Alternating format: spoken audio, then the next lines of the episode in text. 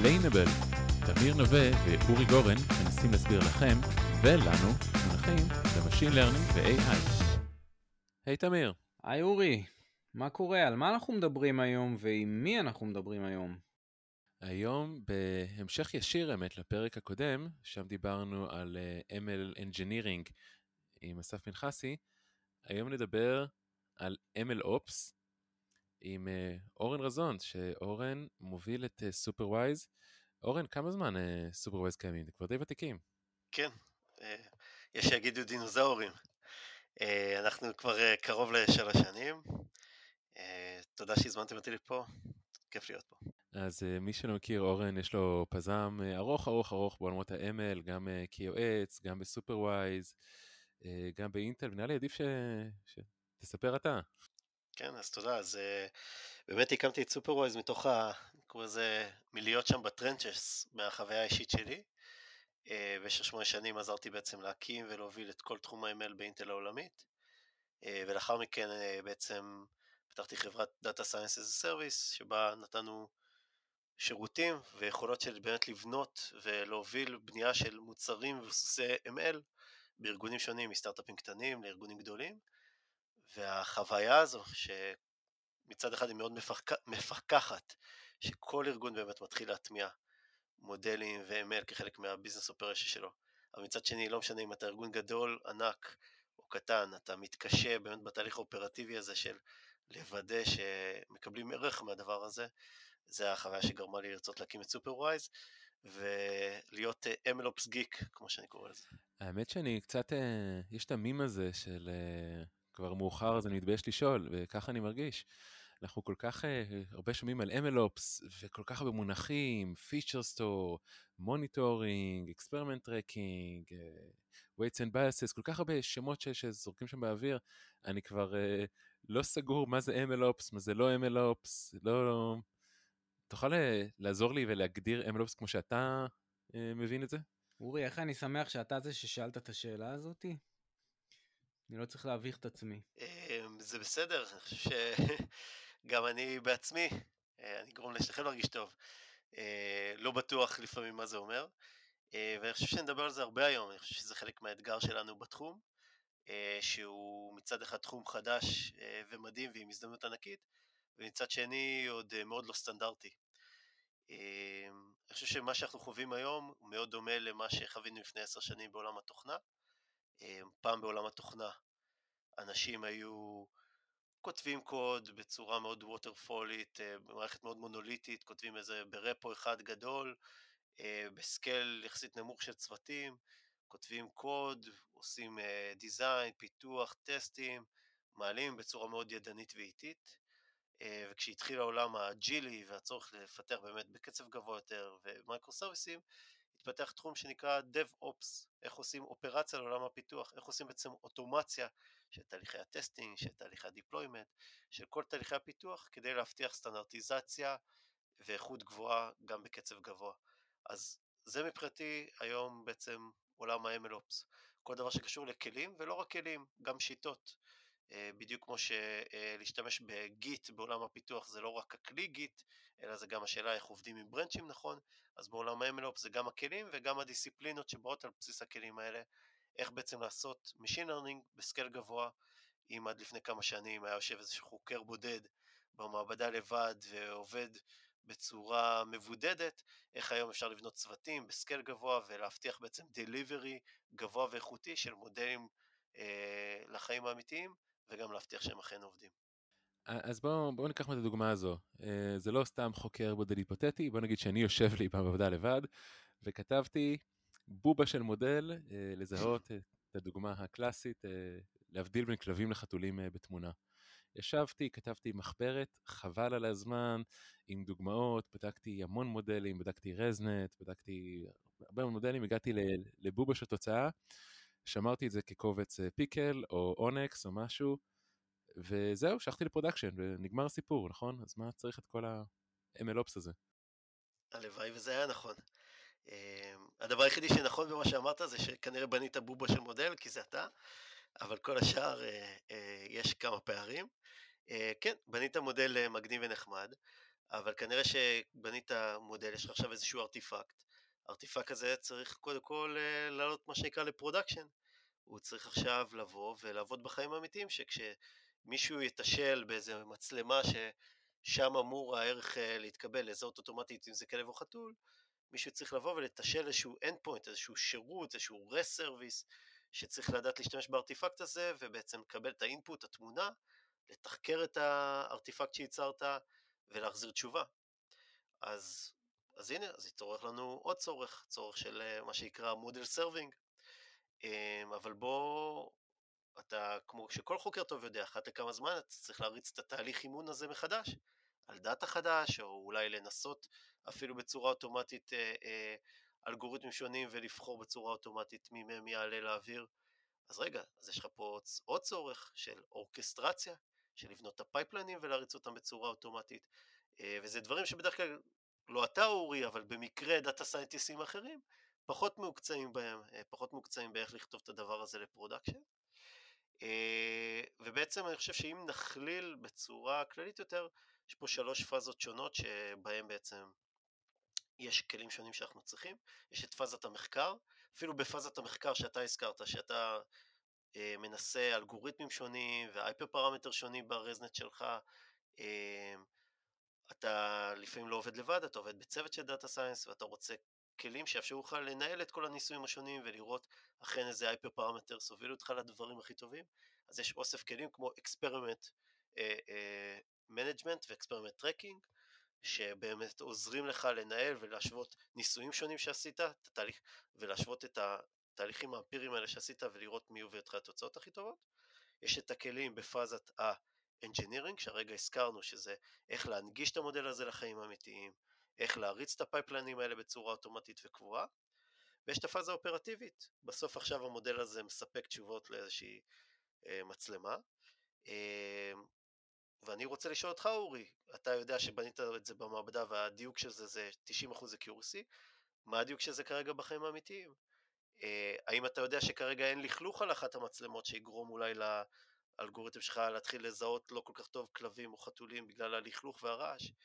אז אוסף כלים שיודעים לנטר ובעצם לספק ויזיביליות שלמה לכל הארגון, זה בעצם אוסף הכלים, ששם גם Superwise חיה, בעולם הזה שנקרא model observability, שעוזר לספק ויזיביליות אה, ושקיפות כלפי המערכת ב production.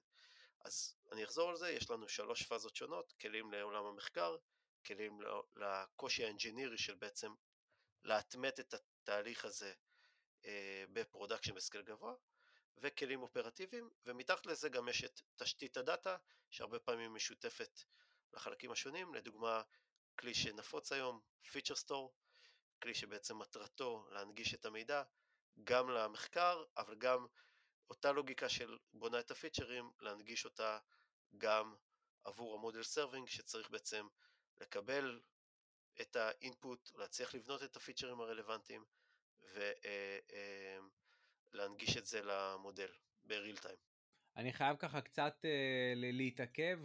פיצ'ר סטור אני חושב שאני מבין, אתה מתכוון, uh, יש להם, בוא, אגב בואו אולי ניקח איזושהי דוגמה שתהיה לנו בראש, uh, או תמונות עם כלבים וחתולים, או אולי, uh, לא יודע עם איזה דומיין אתה יוצר, יותר יוצא לך לחיות, בוא, בוא תן לנו איזושהי דוגמה אולי שת, שנמחיש את המושגים. מעולה, אז בוא ניקח uh, דוגמה אחת, כלבים וחתולים של אורי, והמודל השני שתמיר בנה, תמיר עובד בבנק, אה, ותמיר אה, אה, רוצה להחליט למי לתת הלוואה ולמי לא. כזה הוא קפיטליסט. ולכן תמיר בעצם לוקח דאטה היסטורי של אוסף הלקוחות בעבר שניתנו להם הלוואות, ורוצה לבנות מודל שמשערך מי יהיה, כאשר לקוח חדש רוצה לבקש הלוואה, לשערך מה הסיכוי שהוא אכן יהיה מלווה טוב ויחזיר לנו את ההלוואה.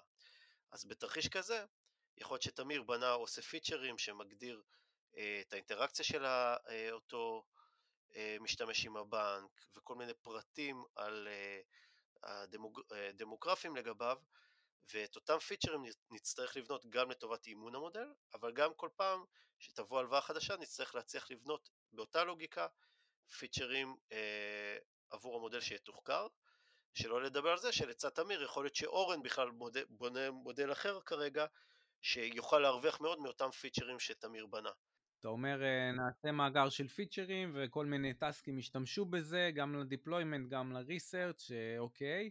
והזכרת מושג שגם עליו אני אשמח אם קצת תסביר, model observability, אם תוכל להמחיש את זה גם עם דוגמת הבנק או whatever, זאת אומרת, מה, כמה המודל אה, הצליח, לא הצליח בחיים האמיתיים, מה זה, מה זה, זה להוציא מדדים סטטיסטיים, דשבורדים, מה זה בעצם אומר בפועל? מעולה, אז פה באמת זה גם העולם שאני מגיע עמוק מתוכו. מודל אובזרביביליטי קודם כל, כמו שאולי נשמע מתוך השם, מתחיל בוויזיביליות. אה, כאשר אני בא לארגון אה, ואני רוצה לשאול את תמיר או את אה, אורי, אחלה, בניתי מודל. כמה טוב הוא עובד כרגע במציאות? היכולת בכלל לדעת מה קורה ב production, מה מצב הביצועים ב production, מה קבלת ההחלטות. יש ארגונים מסוימים שדוגמה בעולם פיננסי שדיברנו לאשר הלוואות או לא לאשר הלוואות, בכלל זה משפיע ממש על רמת הסיכון שזה חושף את הבנק, היכולת להצליח לעקוב אחרי החלטות המודל ולדעת כמה טוב הם נלקחו, זה הרמה הבסיסית. רמה מעל זה, זה לא רק היכולת לספק ויזיביליות לש...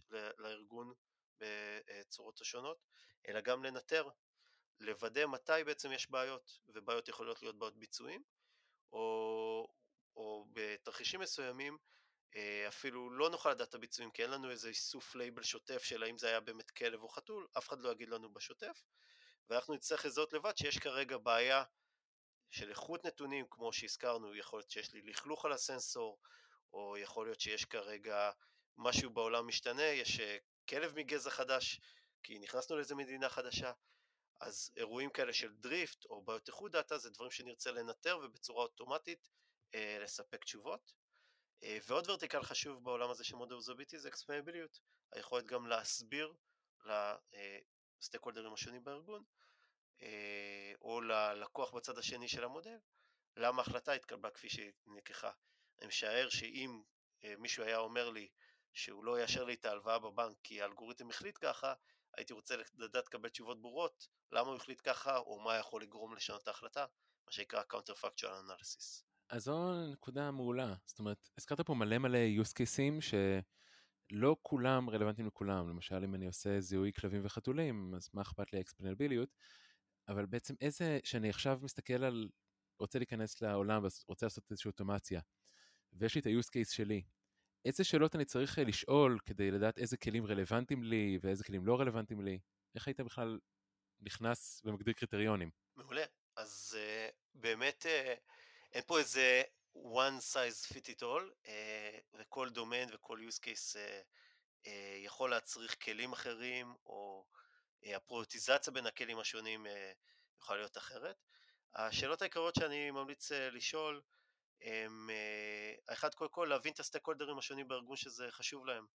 בתרחישים מסוימים, כמו שהזכרנו, בבנק, הביזנס או אנשי הריסק שלנו רוצ, ירצו להיות מאוד מעורבים וירצו גם הם לספק, אה, לקבל אה, אינפורמציה ויהיה להם דרישות אה, כמו אותם אקספנביליות, אבל בתרחיש שלך של כלבים וחתולים אתה כנראה לא צריך להסביר לכלב למה חשבת שהוא כלב או למה חשבת שהוא חתול בטעות. אז קודם כל להבין באמת את הסטייק הולדרים השונים בארגון. דבר שני, עולם ה-MLOps באמת מרכיב משמעותי במה שהוא בא לפתור זה היכולת שלנו to scale. אז שאלות על ה scale שלך, אה, מה גודל הצוותים? אם אני כרגע data scientist יחיד בארגון, יכול להיות שכל כלי שעוזר לי לשפר קולבורציה הוא לא מאוד חשוב. אבל אם אני צוותים מאוד גדולים, אז היכולת ל collaborate ולבנות ביחד פיצ'רים, כמו שהזכרנו מקודם, זה צורך אה, משמעותי. כמות המודלים, אם יש לי אולי מודל אחד באוויר, אמ, יכול להיות שאני יכול אה, בניטור פשוט יחסית להסתדר, אבל מה אתה עושה ברגע שיש לך 100 אלף מודלים באוויר, או בנית מודל פר לקוח, מודל פר מדינה, מאוד מהר זה בעיה של scale גבוה, שיכול להיות שאתה תצטרך כלי ניטור מתקדמים. מה קצב העדכון של המערכת אה, שלך שצפויה להיות? האם אתה העלית פעם אחת גרסה ואתה לא תעדכן יותר גרסאות, או ש... אתה צופה לעדכן גרסאות בקצב שוטף. אז כל השאלות האלה הן אה, שאלות שמאוד משפיעות אה, על היכולת להחליט איזה מהכלים חשוב לך יותר ואיזה פחות, וכמובן אני ממליץ להסתכל על כל השאלות האלה בפרספקטיבה גם של זמן, לא רק מה המצב שלי כיום, אלא גם איפה אני הולך להיות בשנה הקרובה, בסך הכל התחום מתפתח, וברוב הארגונים שאני רואה, איפה שהם היום, זה לא איפה שהם היו שנה אחורה, וכדאי להסתכל על זה בחשיבה כזאת. אני, אני בא יותר מהעולם של המחקר, פחות מהדיפלוימנט, פחות מהסרווינג, ו, ואני באמת שואל את עצמי, אני, אני לא מאוד מכיר את, את הכלים האלה, מכיר יחסית מעט, אני חייב להגיד. אמ, כשעושים מחקר, אתה... אני שואל את עצמי, איך אתה יכול לעשות לזה אוטומציה? איך אתה יכול להשתמש במין כלים כאלה שהרי מחקר זה דבר שהוא מטבעו משהו של מתעסק בלא נודע, מחקר של הלא נודע. אנחנו לא יודעים איך לגרום לזה לעבוד, זה לא עובד, כן? אנחנו צריכים פה יצ... יצירתיות, צריכים לחשוב מחוץ לקופסה. אז איך עושים אוטומציה למחקר? כאילו, ואתה יודע, כל דומיין וכל מוצר וכל דאטה הוא אחר לגמרי. אז מה בכל זאת משותף פה שאפשר לעשות אוטומציה? מעולה. אז אני חושב ש... אה, אני אגיד את זה בצורה טיפה אחרת, אה, חלק ממה שאתה מבטא, וזה דבר שגם אה, נתקלים בו הרבה בתעשייה, זה בשאלה הזו, אוקיי, אני צריך לפתח כלים תומכים בתהליכי ה machine learning שלי, האם אה, אני אה, יודע הכי טוב איך לבנות את הכלים האלה, או האם יש ערך באיזשהו כלי, האם כלי חיצוני יכול להביא לי ערך. אה, ואני חושב שאחד הדברים המשמעותיים בלהבין, שכלי האינפרסטרקצ'ר האלה שנקראים MLOps, הם כלים שנועדים לשרת אותך, הם פלטפורמות למעשה. הן מספקות לך יכולות, כדי שאתה תוכל בתוכם לבנות את התהליכים בסקייל גבוה יותר, בצורה סטנדרטית יותר וטובה יותר.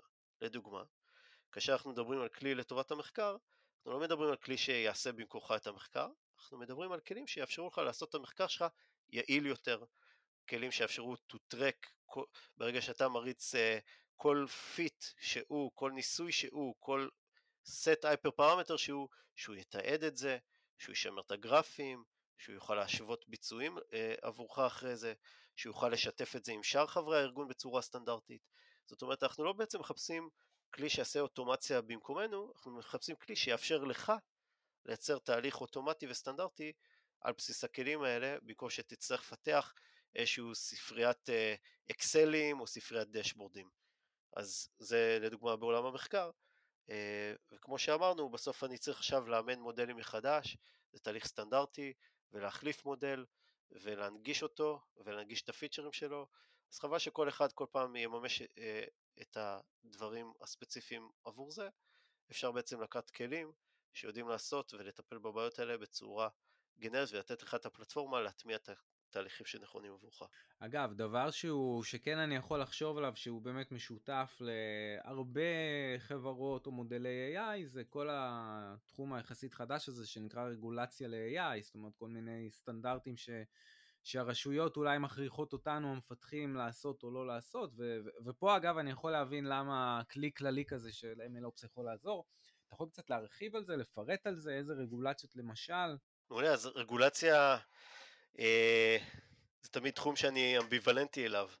זה תחום שמצד אה, אה, אחד אנחנו כאנשי טכנולוגיה, אנחנו לא, אנחנו לא מתלהבים מהעובדה שמישהו בא ורוצה לעשות רגולציה על התהליכים שלנו, אה, ומצד שני, אה, אני חושב שזה גם מתבקש. בסוף אנחנו חווים שעולמות ה-AI מתחילים להיות מוטמעים ביותר ויותר תהליכים. אה, היכולת שלנו לסווג מי פוטנציאל טוב יותר להתקבל לעבודה, כן, לא. היכולת לזהות פושעים ברחוב, היכולת להחליט איך האוטו שלנו ייסע. וכתוצאה מזה עולות הרבה מאוד שאלות אתיות והרבה מאוד אילוצים של החיים עצמם, של החיים האמיתיים. וכתוצאה מזה גם רגולציה מתחילה להתפתח בתחום. אה, האירופאים כמיטב המסורת הם אה, יותר מתקדמים בנושא הזה, הם שחררו לפני שנה דראפט משמעותי שמסביר אה, על אלמנטים שהם יתחילו לדרוש בשנים הקרובות מכל חברה שמטמיעה תהליכים, תהליכי קבלת החלטות מבוססות אלגוריתמים, ובסוף בעצם רגולציה, מה שהיא דורשת, היא דורשת איזושהי סטנדרטיזציה, היא דורשת שיהיו כלים מסוימים שיוודאו שאכן הפעולות הנכונות נעשות. לדוגמה, לדרוש שכל מי שמטמיע מערכת ב production, אכן יהיה לו כלי monitoring שידע להתריע לו אה, על בעיות ביצועים או בעיות איכות נתונים. היא לא אומרת איך לעשות את זיהוי בעיות הביצועים או איך לנטר עבורך את הדברים, היא רק כן תדרוש שיהיה לך כלי כזה שיוכל אה, לאפשר לך לזהות דברים כאלה. או היא תדרוש ממך לבדוק אלמנטים מסוימים של bias כתלות בוורטיקל שאתה נמצא בו. זאת אומרת, הרגולציה היא בסוף רק תאכוף את הצורך באותם כלים שהזכרנו לפני זה. אני רוצה טיפה להקשות עליך, אני חושב שהצורך באוטומציה הוא ברור. כן, ואני חושב שאני כמומחה תוכן, אני גם יודע בדומיין שלי הכי טוב מה הדברים שיכולים לקרות, מה הדברים שצריך לנטר. סתם אתן לך דוגמה.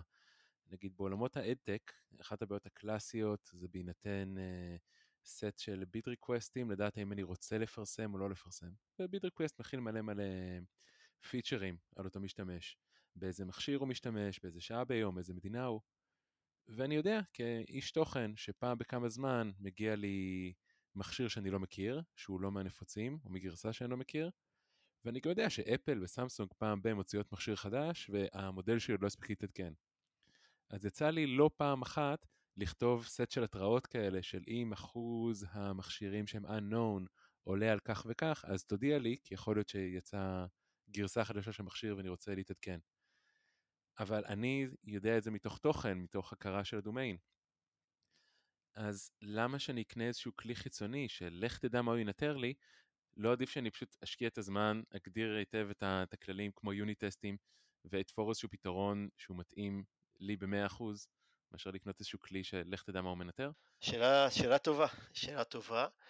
אמ, ואני חושב שכאנשים טכניים, הנטייה הטבעית שלנו, שכל בעיה שיש לנו אנחנו יכולים לפתח ולהתמודד איתה, שהיא דבר מצד אחד חיובי ומרשים, והיכולת שלנו באמת לפתור את הבעיות של עצמנו, אבל מצד שני גם יש בה איזושהי קללה מובנית, שיכולה מאוד מהר לגרום לנו לסטות ולהתחיל לשקוע בלפתח דברים שהם לא ה-core business. אמ, בתרחיש שהזכרת, אז כן, אז יופי, אז, אז אתה יודע על סט אה, דברים שאתה רוצה כרגע לנטר, אבל מה קורה אם מחר אה, נכנסו עוד שלושה דאטה סיינטיסטים אחרים, וכל אחד יש לו עוד סט חוקים שגם הוא רוצה להכניס ולנטר.